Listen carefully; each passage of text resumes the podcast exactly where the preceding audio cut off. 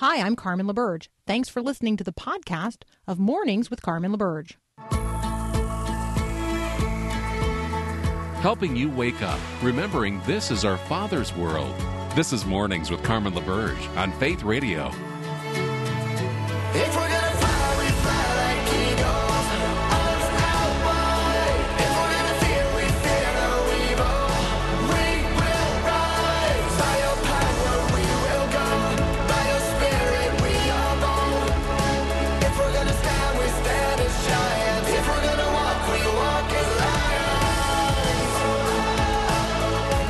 Good morning, everyone. Here on the 20th of July. I'm so happy to be with you this morning. This is Peter Kapsner filling in for Carmen LaBerge in studio with Paul Perot as well. Carmen is away this week, and I was thinking about that, Paul, that she really is a better person than you and I combined at this point. There's no, I mean, when she was taking out for two weeks about a month and a half ago there, and, and we were together in the show with all you as listeners too, she was at a fitness camp that entire time. And of mm-hmm. course, this time now, she is hiking, backpacking off the grid in the mountains somewhere. I mean, if I have a couple days off, it is golf, it's chocolate, it's Netflix. It's it's really like nothing that's going to contribute positively to my life or to society in general. She she is a better person than you and I are combined. Well, at least I went and did some traveling up in the UP. You did. you were gone for a couple weeks as well. I as was well. gone so. for a couple of weeks, Yeah. and so and my wife and I spent a good chunk of time.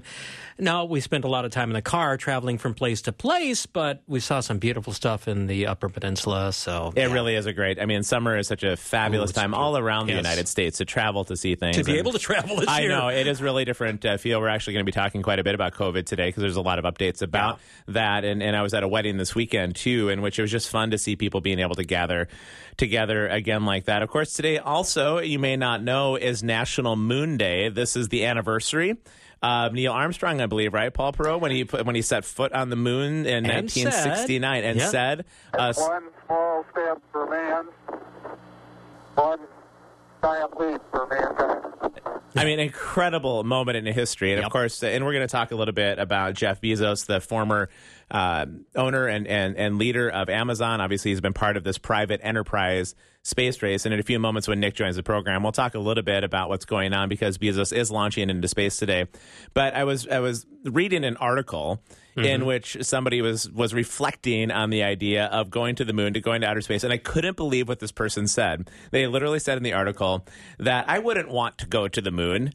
There's nothing to do on the moon. And I thought, are you kidding me? Other than seeing God's breathtakingly beautiful universe from another angle, being able to jump 60 feet in the air, there are so many. Th- I mean, I get it. It would probably be boring. It's a little Okay, arid on the moon. yeah, There's not a lot to do, maybe after a month or two, perhaps. But I, would you like to travel to space? I, I'm pretty intrigued by the idea of seeing God's beautiful universe from a different angle like I that. I would love to travel in that way. yeah. Give me my TARDIS. I want the TARDIS. You do have the Doctor Who TARDIS would be a great way to go. We're going to talk with Nick Pitts about that and and all again the private enterprise moon travel as he's a regular contributor to the program joins us on Tuesday mornings like this. We've also got some things to cover with the Olympics coming up here this Friday, as well as we'll start with Nick with uh, some of the back and forth that's going on in the political realm, where it seems like both sides are complaining quite a bit about what they perceive to be misinformation going back and forth on Facebook. So glad to be with you again here today. I'm once again Peter Kapsner filling in for Carmen today, tomorrow, Thursday. She'll be back on Friday. And it's a lovely way to start the day with all of you.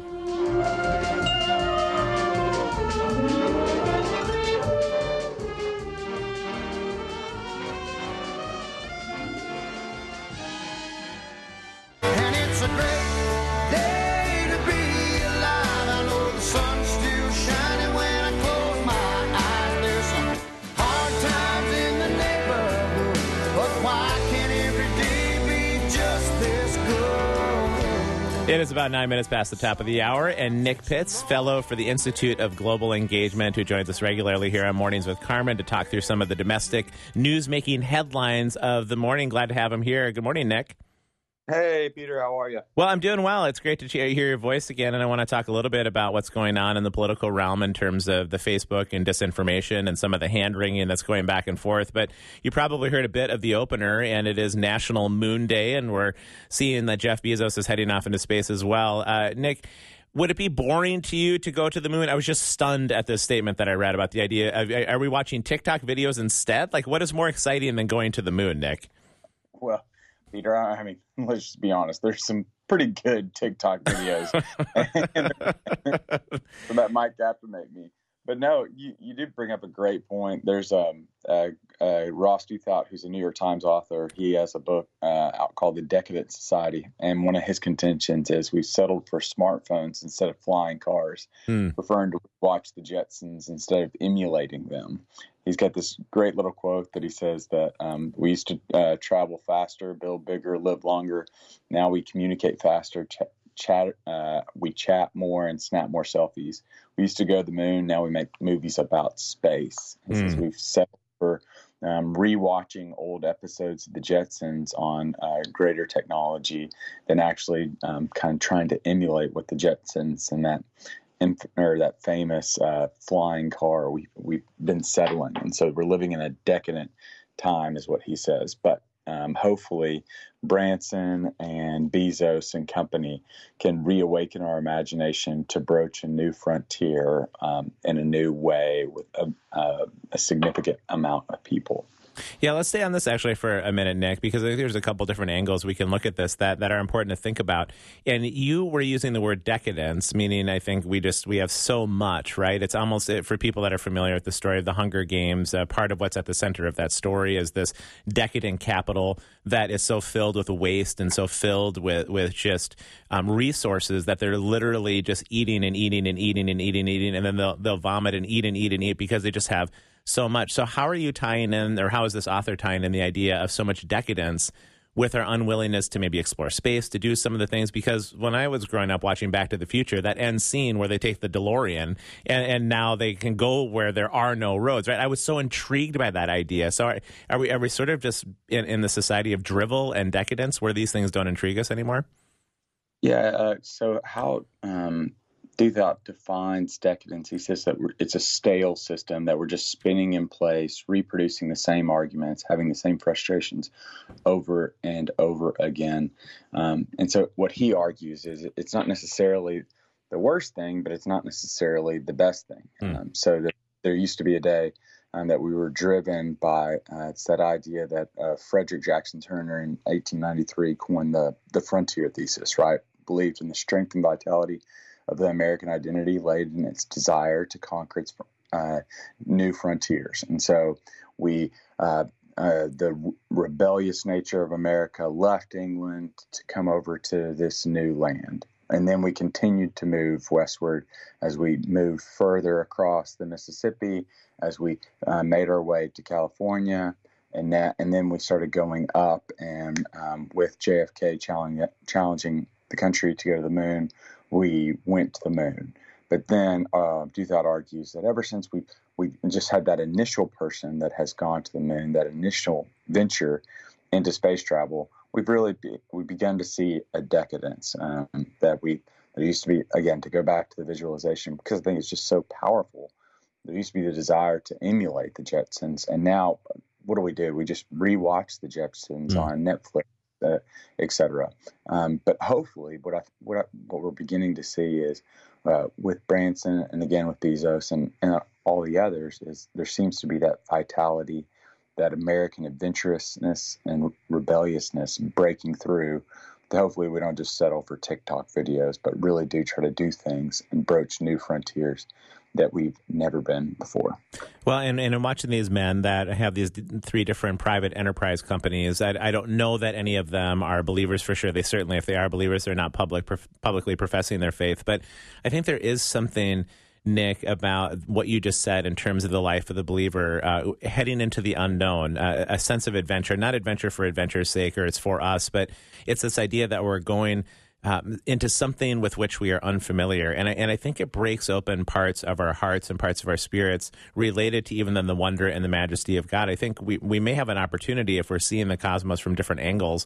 Uh, I just, I know when I see these specials of what the Hubble space uh, scope is able to see in terms of you know millions of years ago in the universe. It it sort of is stunning that this infinite God could could be with us in the way God is, given what we see as we travel into space. Yeah, like so the stars draw us to the heavens, but they also reveal to us the God of the heavens, right? Um, Branson, now Bezos are going on an adventure to space, refusing to be stuck in the decadent moment. Um, however, the greatest adventure isn't what we know as Christians. isn't uh, doesn't require a seat on a ship, but a decision of faith. My, uh, I love this a guest of mine. He says to fall in love with God is the greatest romance. To seek Him is the greatest adventure. To find Him, the greatest human achievement. And the idea that the stars are testifying about the the sovereignty of God, the creativity of God, the character of God, and also His character being one that He is in hot pursuit and relationship with us. Hmm. Well, all I know, Nick, is that Paul Perot wants to travel to outer space in a TARDIS. I would choose the X-wing fighter, although I don't think that there's a, a long lifespan for those who who pilot the X-wing fighters. For you, how would you want to get to outer space? Well, I'm going to use my broom uh, with Harry Potter, and uh, I'm going to go. who knows? Who knows? It's going to be an epic game of Quidditch. Uh, it's going to send me up there looking for the golden snitch. I love that. That's great. We're talking with Nick Pitts this morning. He's fellow for the Institute of Global Engagement about some of the headlines, and there are a lot of news making headlines. We'll step away for a moment. When we come back, let's change the conversation a bit to some of the disinformation campaigns that are going around on Facebook. Again, a lot of hand wringing about that, but this is something that's been going on between journalists and, and the way we receive information as society all the way back to Benjamin Franklin.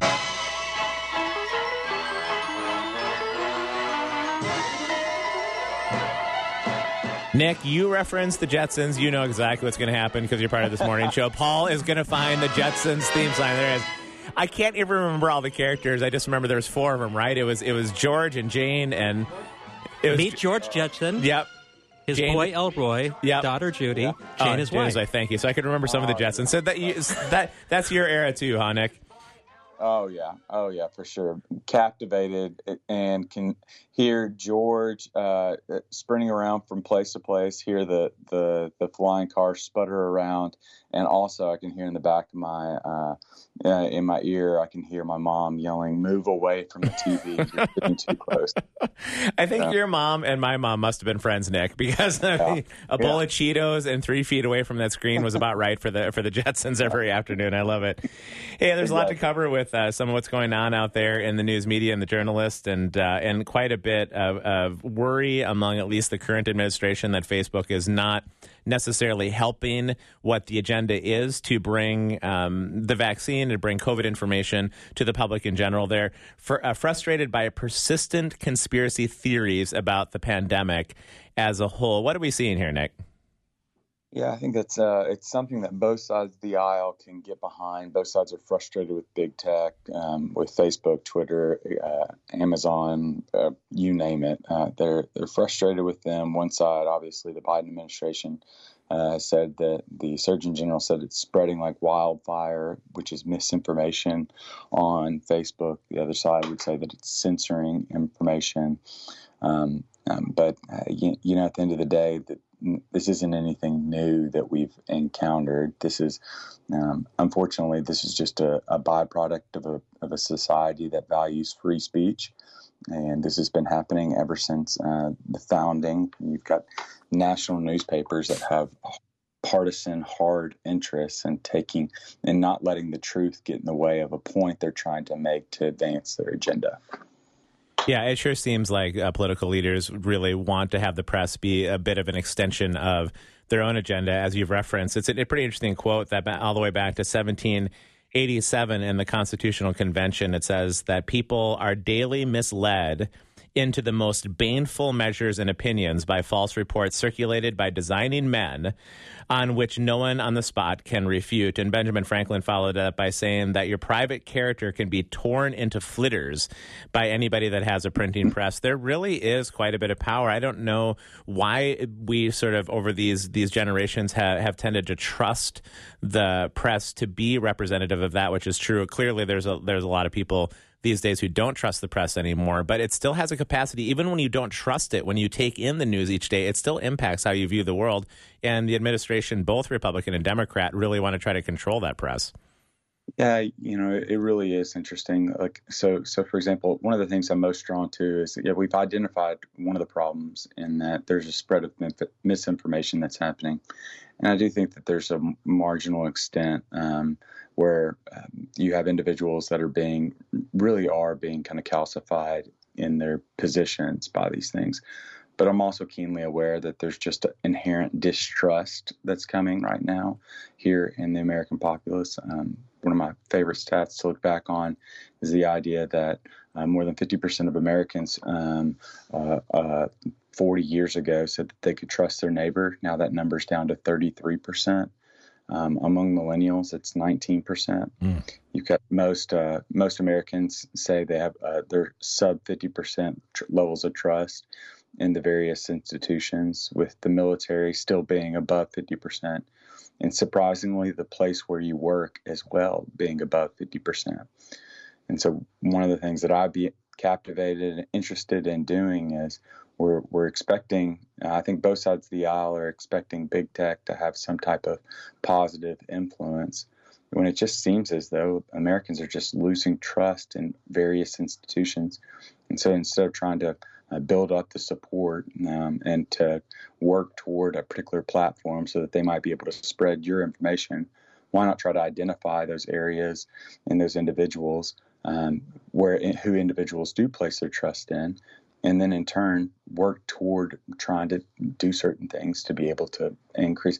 So if the Biden administration is trying to make sure that everybody gets the vaccine, what happened last night that's going to be spreading like wildfire across big tech is that Sean Hannity is now has has gone went on a rant last night on his program to say that he supports the vaccine, that he believes in the science, and that he believes that individuals should get vaccinated. And so, trying to identify those avenues where people already have trust instead of pointing out the institutions where they already lack trust. Yeah, that's what I was just going to ask you about because those are some very troubling statistics that you reference in terms of the amount of trust that we have, just even in general, for one another, Nick. And so I think about it, it can feel overwhelming to hear a bit about that. If I'm just sitting back and, and I'm listening this morning, grabbing my cup of coffee, or if I'm driving into work right now, uh, what are some ways in which believers, sort of day in and day out, can help chip away at this distrust? Are there things that we can just be practicing with one another to say, hey, look, we get it. There are a lot of institutions that are all about their power, seeking to control, trying to influence, trying to persuade, doing all of that. I'm not that person. How do I begin to sort of manifest that just with my neighbors, friends, family? What does that look like? Uh, Peter, I'm I'm increasingly worried about this, and I would I would say that it's got it's an incarnational leadership. And so it, it's this idea that you, you might not be able to change the media landscape, but I, I would I would just contend, and I would just really urge strongly not to continue to proliferate and to spread this idea of fake news because at the end of the day, we have the most outlandish news to spread, and sowing seeds of doubt makes it increasingly harder to share the gospel of Jesus. It's really hard. It's really hard to share the good news in a fake news era. And and continuing to be that source of trust as well as be an individual that thinks locally that really is trying to manifest the faithful presence of Jesus in your community and pays attention to the national headlines, but really is trying to smell like their community, but even more than that, begin to be the fragrant aroma of Christ in that community and really seek to do the good work of Jesus and, and not get bought into these endless squabbles, it seems. Now, granted, I, I take that measuredly to be aware of what's happening in the world, but to be captivated and in awe of the creator of the world and try to make a difference there, I think is of utmost importance in this era of fake news. Hmm, Yeah, we have a couple minutes left here, Nick. I think in those conversations that you're describing, as we try to be people of integrity and people of vulnerability, transparency, all of these things in this fake news era, it, we can over time begin to rebuild that trust. But I think we'd have to be mindful and cautious that that it, it's very easy to lose trust, and it can take a long time to regain it. But to stay persistent and patient in that process of doing that, I think people start noticing that over time because it, it does take a while. But people do want to actually trust other people. Yeah, one of the key ways to be able to build trust is to provide more opportunities in which trust can be exercised according to research. And so, yeah, they might not be they might not trust you on your position on a vaccine. They might not trust you to uh, take care of their kids, for example, your neighbor. But what you can do is then you can begin to find opportunities to be able to allow your neighbor to exercise trust in you. So whether it's taking your taking their trash back out to the corner when you take your trash out on Friday mornings, whether it's showing up with some gift at their door, whether it's um, listening to them in a time of need, finding those opportunities to allow them to exercise trust in turn builds trust.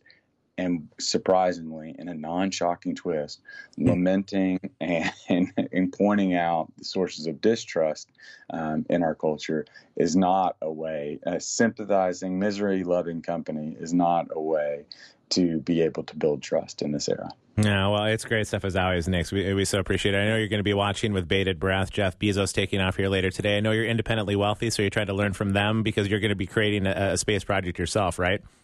Let's just hope TikTok is, doesn't get on one of those rolls and I just start seeing all those great videos, especially the ones of the dogs that uh, begin to act like humans. That gets me every time. Every time, So- Nick. and when the dog like hugs the child after the child hugs the dog, oh, I got to watch that. Like, yeah, you're you're wiping tears away at that point. I know. Oh, yeah, exactly. It's Great exactly. stuff. Well, thanks again for all the insight, Nick. We really appreciate it. Have a great rest of the morning. Uh, you as well.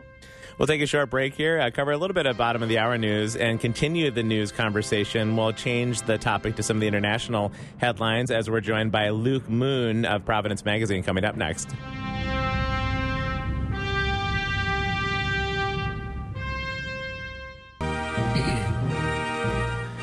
Well, there is a lot of news to cover today, back and forth between our, our first and second guest here, but there's also some fun news. My desk is full of different things that Paul has put on the desk here. And Paul, I have a lot of things that are on my bucket list that I want to see happen before I die. I was just talking with my kids last night. I've never actually been to Mount Rushmore. We live Oh, really? about yeah, we live about eight hours away by that matter. yeah, so we thought, you know, let's at least maybe try to take a quick road trip and check that off the list. Another thing that I've really wanted to do ever since I was five years old, and I would pick up the latest edition of the Guinness Book of World Records. I wanted to find my name on that list somehow. There's always the guy that had like the five foot fingernails that he hadn't cut him for years and had grown veins through the nails, right? Or the guy that was seven feet, 11 inches tall. There was just so many things that so intrigued me. That's not youth happening for me. well, so so this one here, I don't think that you and I, I don't know if any of our listeners could help with this too, but apparently a pair of Idaho men are breaking a Guinness World Record for passing a giant inflatable ball. I didn't even know you could have a world record for this, but David Rush and his friend Seth Lemons worked together to pass the giant ball 356 times between them in three minutes. That's over, a, it's almost 120 times a minute. That means that twice a second they're passing the ball back and forth with with yours and my dexterity i have a feeling that we would get to about six and then we would drop we would Oh, drop the come ball on. each time. So, 12. this just I mean Come on. if you're listening this morning and you have any ideas at all about how to get in the Guinness Book of World Records because these things it must be a gigantic volume at this point with how many world records Oh, there yeah, are but you know if if, if there's And a world so record weird. right if there's a world record you would love to break if you have a suggestion about how I can fill this bucket list to get into the Guinness Book of World Records I'd sure love to hear from you at 877-933-2484 text in it's so fun to get your thoughts and your comments on that up next we've got Luke Moon of Providence Magazine we're going to talk a little bit about some of the international headlines including the ongoing protests in Cuba and some of the disturbing political geopolitical events out of Haiti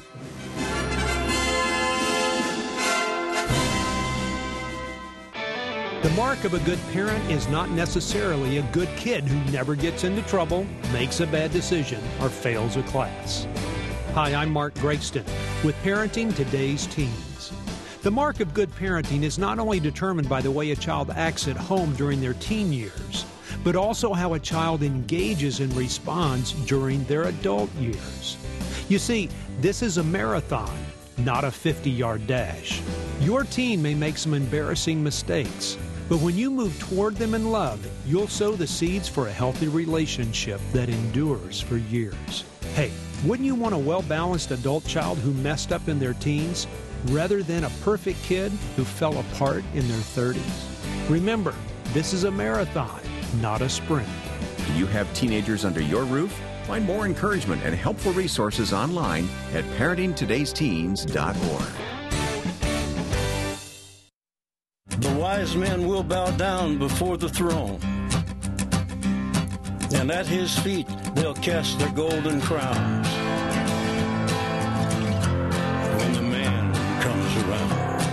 I love that song. That means that Luke Moon is joining us here this morning on Mornings Without Carmen from Providence Magazine to talk about some of the global headlines. And Luke, if you already didn't have enough credibility in my eyes, and you had a lot of credibility in my eyes, the fact that off the air just now, you're telling me that you spent the last few days installing a water softener. That is that is aggressive handyman kinds of stuff here, Luke. We're not talking about a light bulb or hanging a light. You installed a water softener. Yeah, it was. Uh, it took me a while, but actually, I, I didn't do it over the weekend. I did it yesterday. In one day. Started. Yeah, I started to. Well, you know, you got to shut off the water, so it's uh, you know, it's one of those things where the wife and the daughter have to uh, have to be on board with it, and uh, you know, you also have to finish it because I'm going out of town in a couple days, and and uh, so I finished it at two. so I'm I'm not my normal like chipper self. You know, I normally bring bring such uplifting news from around the world, but uh, today it's going to be just uh, just a, a really really biting, unfortunately. I, well, yeah, there is nothing like a home improvement project to test our spirituality, Luke. There's no question about that. Exactly. Yeah, I love it. Well, there's lots to cover here this morning. I know I've been following a little bit from afar, but I know how important it's been too, as well. The events about 90 miles south of Florida and Cuba. We have ongoing protests. We have a lot of back and forth about what's happening there and what should happen. Give us some latest updates about what is going on in Cuba, and maybe even some insights in terms of what you see in the in the maybe the days and weeks ahead. Well, the good thing is that the Biden administration finally came out in support of freedom. Uh, you know, they had uh, the first few days been a little coy on on whether or not they were going to, uh, you know, show any support. Uh, you know, concern from the, you know, the, probably the progressive left that tends tends to be in favor of, of socialism and have high view of, of communism, I think was causing a little bit of challenges within the administration. But they finally came out, and Biden himself was like, you know, communism's failed everywhere, and and actually even said, you know, socialism's not a good not a good runner up. So he was he was pretty pretty good on that. I mean, the people of of Cuba, you know, right now the word's not easily out what's going on, and there's been some counter protests um, by the regime and stuff like that. But one of the arguments that a lot of people make ab- about Cuba, about the U.S. lifting our decades-long embargo with Cuba, is that you know if, if if we just trade with them, they'll they'll become more free. Uh, the problem is that it just isn't the case and hasn't worked because Canada trades with Cuba, and the only thing, the only people who uh, have benefited uh, from that have been the the uh, you know the air quotes communist leaders who have enriched themselves uh, off of uh, the money that the tourists and the trade with with uh, Canada brings, and so hopefully this will be uh, you know it will continue to go uh, in the favor of the freedom protesters, uh, but you know I'm also you know we're we're fresh off what we saw in Hong Kong, where you know there was weeks of protests, but in the end, uh, the communist Chinese won that one.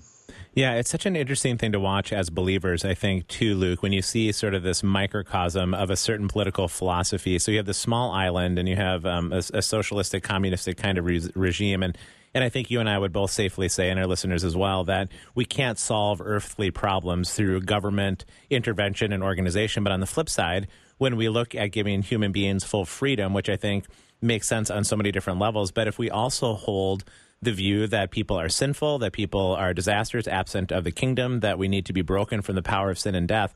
We really, I mean, if we have freedom, we want that, but freedom to do what exactly if we're still not part of the kingdom? But at the same time, we don't want government intervention. I think as believers, we can almost take a third way approach and look at this situation on some level. Yeah, no, I think that I mean the, the challenge that co- communism has always tried to be, you know, basically the the the I don't know the anti-Christian doctrine, right? Everybody's free, everybody's equal, and we're all just gonna end up, uh, you know, having the same wages, and because we're we're altruistic, right?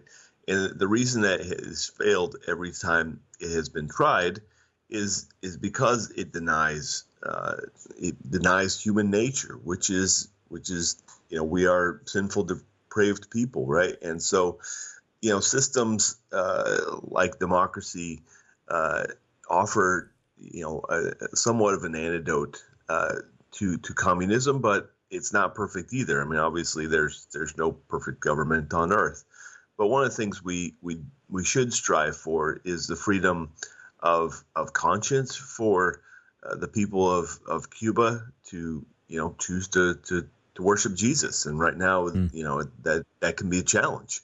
Um, you know, there is a decent sized uh, underground church. There's a church, you know, a church that regularly, uh, you know, raises above the, you know, the the locks of of the communist regime there. Um, but really, it's it's. Uh, I think we got to stand for for freedom. We got to stand for freedom of of religion and freedom of conscience, uh, because in in those places we have the greatest opportunity uh, to to give people hope and future. Yeah, I think that's well said. Clearly, the ideas of Christianity or, or what our faith is, um, if it's in the, the battlefield of different ideologies, it's going to win the day over things like communism, socialism, even just you know pure free market capitalism. There's there's a much better opportunity to win that day. So, agreed on the freedom of the people of Cuba. When we look at uh, some of the other headlines, I was very troubled to see what was going on with uh, unrest in Haiti. I have uh, a couple of friends that have adopted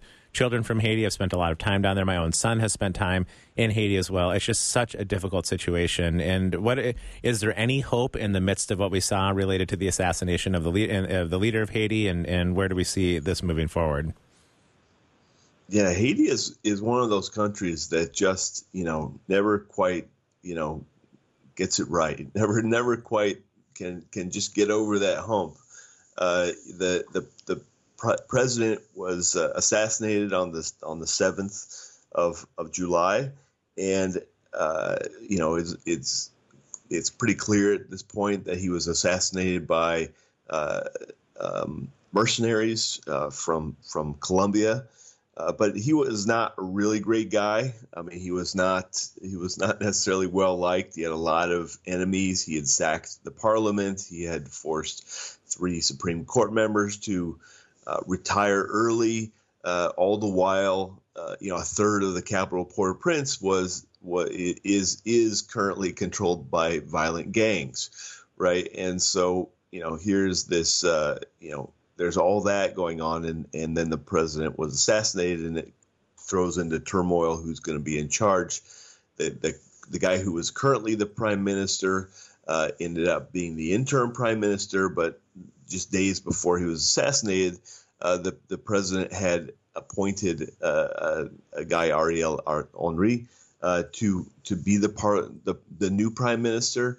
Uh, and so news was yesterday that that um, the, the current interim was going to step down, uh, which is which is good news. But uh, it's it's hard to see good news coming out of Haiti. It's just one of those like it's it's on that list of mm. some of the one of the poorest countries on earth, and you know it's like uh, you know it's it's also well traveled by by you know uh, short term missionaries.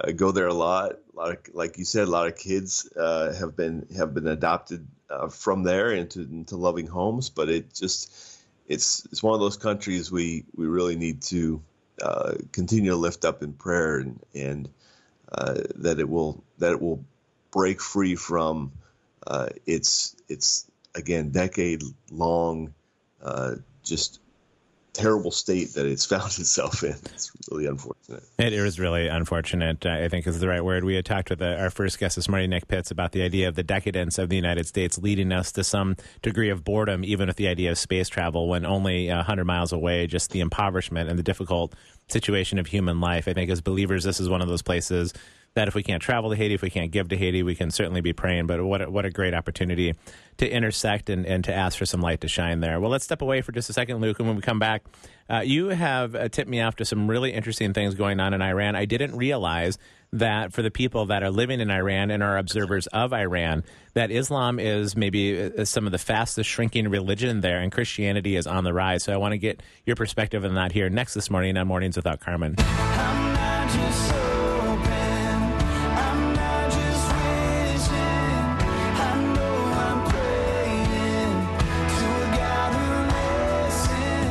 Welcome back to the show. We are chatting with Luke Moon about some of the global headlines, and Luke is only five hours or so removed from setting down the monkey wrenches and giving us insight into these headlines from a Christian standpoint. Luke, you holding up okay? I know it was just those five hours ago that you hit the recharge button on the water softener that you installed.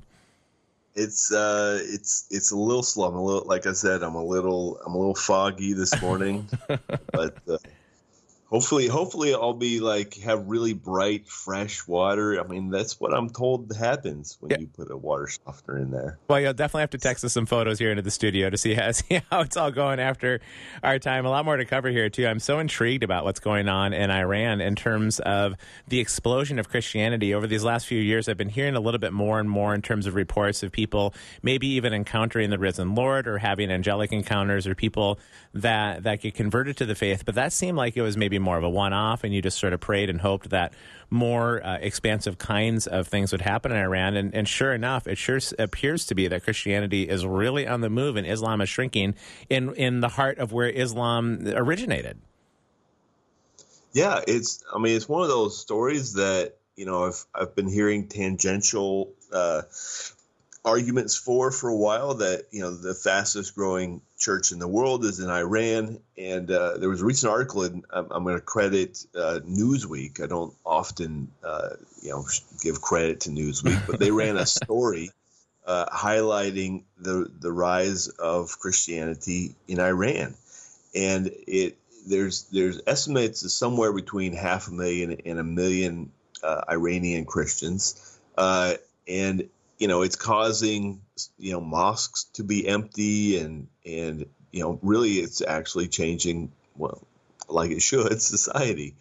And uh, I remember a few years ago watching a like you know on on Al Jazeera, and there was a couple of uh, you know imams who were who were lamenting uh, how Christianity was was uh, spreading across the Muslim world, and and they were they were saying then it was like oh I can't believe like four hundred thousand uh, people are becoming Christians every year, and and to them it was it was terrible news, and I'm like oh my gosh this is this is so great. It's right? And and so this is really taken off. I think one of the things that you know I think that we should a place where we should have hope for the future uh, is in these places where right now the politics seems so dark and whether it's iran whether it's china whether you know maybe even like haiti but in places like that and where the church is is is growing and strong uh, it it ultimately will make a, a long term impact. I mean, it, I mean, it's not it's not impossible to imagine a future where where uh, you know Europe is being evangelized by Iranian missionaries, right? Yeah. because uh, you know there has been a, such a dramatic shift, and you know one of the things that I, I've known for a while. I mean, I, I did some some you know I was doing demographics with on population and stuff like that back when I got my master's. And one of the things I had noticed back then was was the fact that the fertility rate of Iran was was really low. And I was like, well, that's weird. You know, if if because basically religious people have babies and non-religious people don't. And and the fact that Iran was had a really low fertility rate meant that for all the you know the the bluster about how strong you know Iran's you know Islam is, you know it was it's it's a uh, you know a Hollywood uh, movie set. You know it's like those you know old time uh, westerns where it's just the you know the the alley down the middle, the guys stand on each side, sitting each other, and you walk through the saloon, and nothing there. You know, right? Yep. and that's that's the uh, that's the Islam of of uh, Iran, hopefully, and uh, one where the, the church is ascendant and uh, will will break free from from being underground and and and change uh, the political order of the world, as- which it's it's it's bound to happen. It is really intriguing to watch, Luke. I saw that there's a description of some of this growth, the way it is is presenting or manifesting itself. It says that there's these tiny house churches of four to five members each, consisting of self-starting disciples, and so this really is a grassroots movement. This is not somebody who has an idea about starting a church and then tries to raise money to get that started and get it off the ground in a certain kind of ministry. These are people that are just organically beginning to gather, and and there really is. If if you're a student of church history, this is so much about how the church was in those earliest times of people just gathering together and beginning to follow Jesus in those ways. Exactly, and I found the other the other interesting thing, and this is perhaps ironic, and you know certainly a stick in the eye to Ayatollah Khomeini, is that there these these Christians. Uh, the article says that they are fervently pro-Israel. Uh, that you know they're just very they're they're you know see Jesus is is the Jewish Messiah, and and uh, you know Israel is is home of the Jewish people, and so they're like we're all in. It's pretty interesting. It is interesting. One more point on that, and then we'll probably have to, to let you run. But the, I just want to circle back to something you said about it's it's not hard to imagine perhaps a, a secularized or a dead to the faith Europe, and dare I say even in currently in America, it seems there there is a death of a certain form of Christianity happening. That evangelism might be coming from that part of the world. How ironic might that be? Right. I mean, actually, even now, the biggest churches in Europe are typically not run by Europeans. Mm-hmm. You know, there's uh, some Nigerians who have powerful ministries. There's uh, people from from Latin America who have who have powerful ministries there, and and uh, those those those churches are are growing in it, and I'm I'm sure I'm gonna I'm gonna, I'm gonna believe it and claim it now that uh, one day that the Iranians will be be the ones sending missionaries uh, to back to Europe, and Europe will will once again um, be uh, welcoming uh, the the person of Jesus Christ back into their lives. Mm, well, it's great stuff as always, Luke. We appreciate the insights and the observations as well. I know you're anxious to test out with that whole house water softening system, uh, jump into the shower and see see if you really have soft hair and and and you know be able to to, to change the dynamics of, of the water structure in your house. exactly. Well, my fear is that I walk out like you know you've been in the ocean all day, and you walk out that, like crusty skin that's a little little dusty. That would be that would be where I'm like, oh, I failed. It's terrible. I love it. Well, thanks again, Luke. We really appreciate insights and uh, catch you soon here on Mornings without Carmen. My pleasure. Thanks. We'll wrap up the first hour of the show here in just a minute and preview what's coming up in hour two as we talk a little bit about COVID here in the second hour of Mornings with Carmen.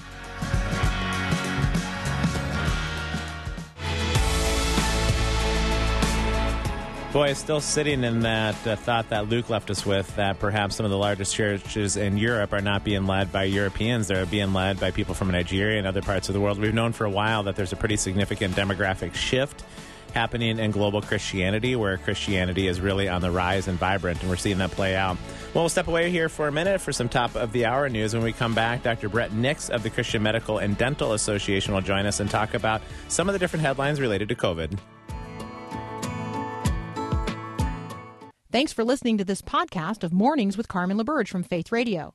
If you haven't, you can subscribe to automatically receive the podcast through iTunes or the Google Play Music app. That way, you never miss an episode. It's also available anytime at myfaithradio.com.